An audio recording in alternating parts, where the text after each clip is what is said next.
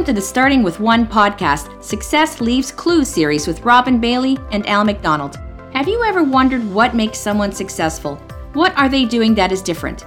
How do they achieve greatness? We believe that success leaves clues. In this series, we are interviewing very successful people from different walks of life to hear their stories. We'd like to remind our listeners that the views expressed in this podcast are those of our guests and not necessarily those shared by our hosts.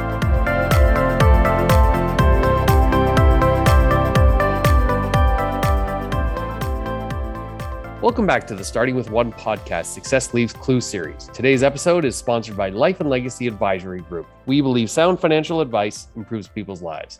We're also brought to you by ARIA Benefits. We help visionary business leaders to grow their companies through attracting and retaining top talent. I'm your host, Robin Bailey, here with my co host, and maybe a little bit warmer now from shoveling the driveway, Al McDonald. Al, how's your day going now?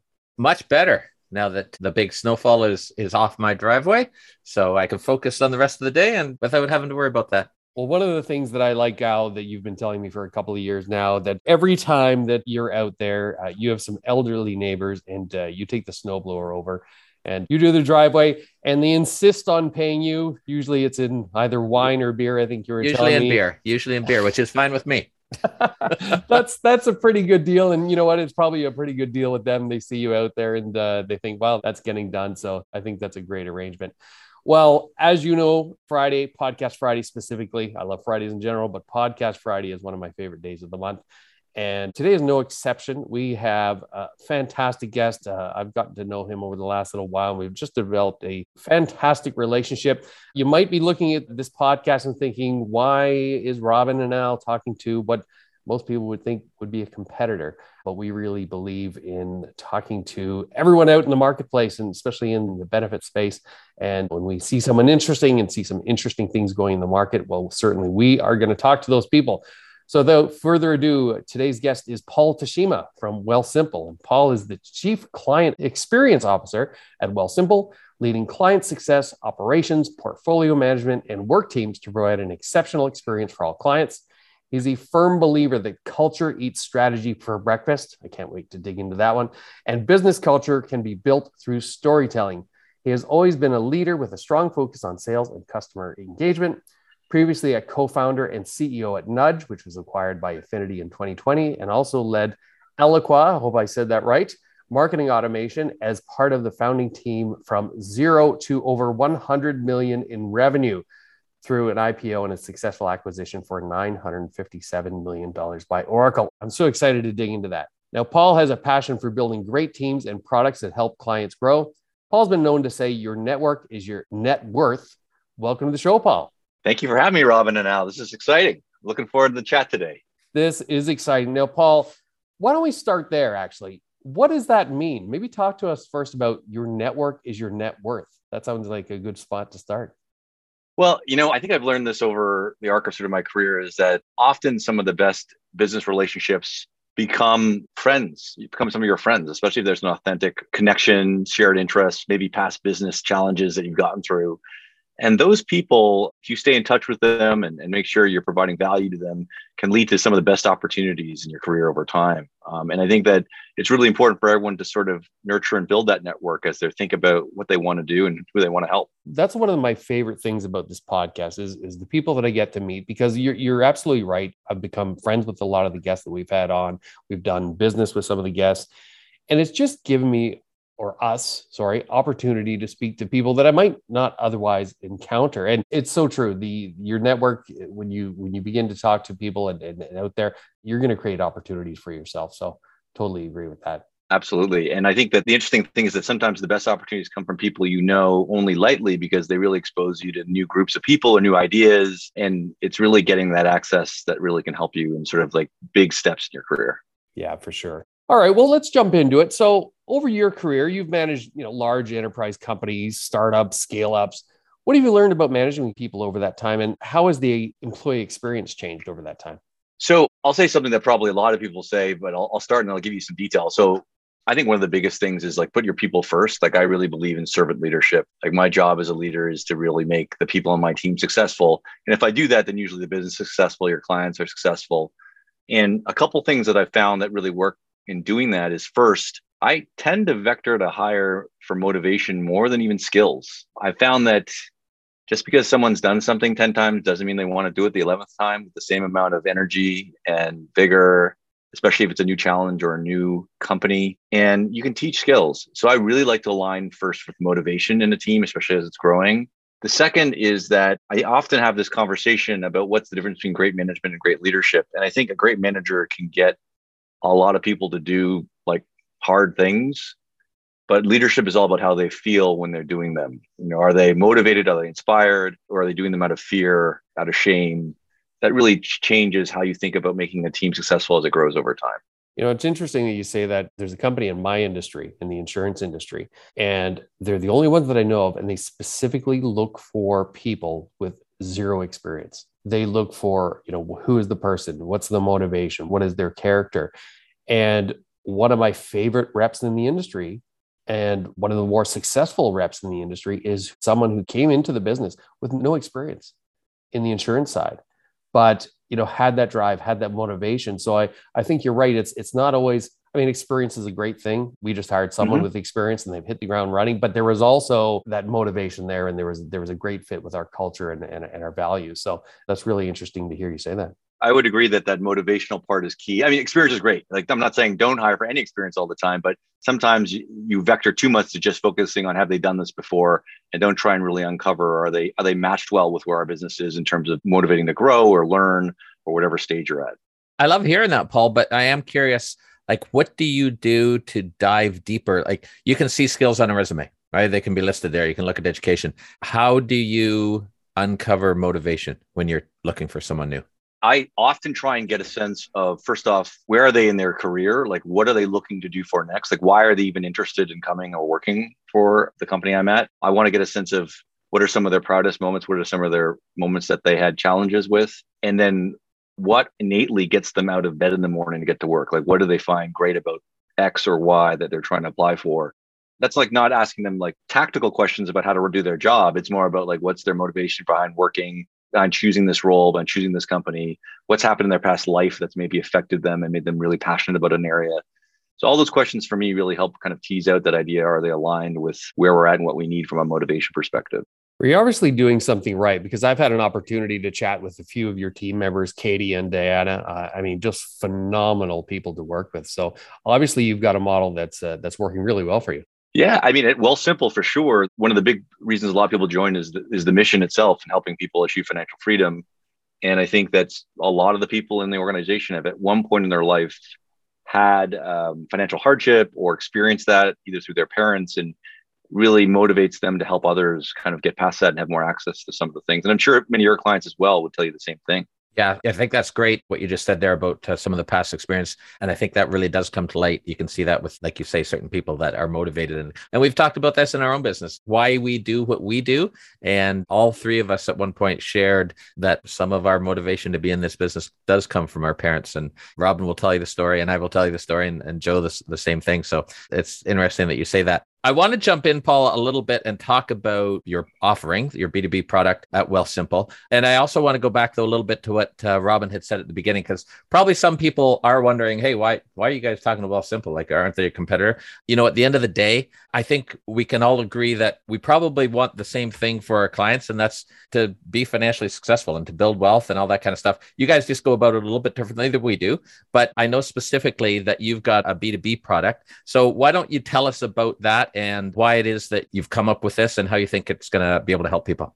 Thanks, Al, for that. And I would say that I would agree that maybe at the very high level, people think we're competitive, but we're not at all. Both you and Robin, Life and Legacy, and Aria offer many different things and a much more full centered solution around the entire benefits and legacy process. And we're just focused really on the technology side and like how we can enable people to do some of these elements in a self-serve model. And so, you know, from my perspective, like why do we have work? Wealthsimple work. Well, the same people who are at work doing working hard and, and employees are the same people who use our other products. And we want to try and reach them in various different ways to give them the access to those financial products that make sense. I would tell you that our GSP offering is one of the lower cost, simplest ones out there. But most importantly, a matching GRSP program is like the best return you're ever going to get, you know, in terms of an investment. And so we want as many employers and employees to have that benefit so they can really both attract great talent and keep them. Yeah, 100%. An ideal one on one, like you say, with, with many people. And as soon as I see a, an employee matching group, and I have people, I'll say, "Oh, should I continue to do that?" And 100%, like, of course, why wouldn't you? Like you say, you're you're basically getting a 100% return on your investment immediately. So yes, of course, continue to do that. Mm. Yeah, I totally agree with you. And it's surprising how many people, even in a matching program, still end up enrolling uh, and yeah. so there is, I think, a little bit of an education and work that I'm sure you and Robin are doing to say, like, this is like the best option you have right now. Go do that and, and stay in that as, until you max it out. And then, then you can look for other things you may want to explore from an investment perspective. You're right, Paul. We get those calls all the time about, you know, the plan administrator saying, I, I don't understand why, but they don't want to be in the matching program. And then we have to get on the phone and have a little bit of a, an education there. I'm really excited that you came on and, and we're talking about this. But, you know, here we are in early 2020 2022. And it would be remiss of us not to talk about the pandemic because in the last two years, the pandemic has changed how we do business and, and how we're all working and how we're offering our products. So, from your point of view, has the pandemic reshaped the way you know businesses are offering benefits because i'd be curious to hear your view on that and then maybe as a follow-up are retirement benefits seeing an increase in popularity and then because i know what i'm seeing and i can kind of share what i'm after i hear from you I think two things. One is that although we, you know, we said that for a while, uh, definitely in the in the tech world, the startup world, which I'm from, that you know we are competing against a global talent pool. I think what the pandemic did is truly create a global talent pool across all industries, not just startups and, and tech.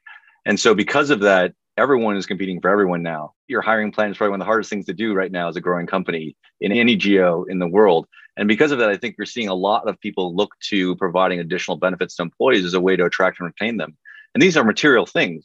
On top of it, people, at least I'm finding, I don't know about you, that people are way more cognizant and focused on both their physical and mental health than ever before. Yeah. And if you don't have a great benefits program to help support that, you're not going to keep those people. Yeah, Paul, it's the first time in my career, and I've been doing this for a long time, over 25 years, you know, it used to be what's the salary, right? To join a firm. And then it became the salary and benefits. And now it's become, hey, do you have virtual health care? What are you doing for mental health support? Do you have an EAP? And even further, and I'll jump ahead and I'll, I'll let you answer the second part of the question, but even what type of group retirement plan do you have? I mean, people are asking these questions. So people are a lot more aware of what's out there, what other competitors, especially in the tech space where you know you guys live, it's super competitive. We have very large firms coming into the GTA that are offering everything to employees. So plan administrators, HR leaders, founders, uh, and business owners are all taking a much closer look at benefit plans and group retirement plans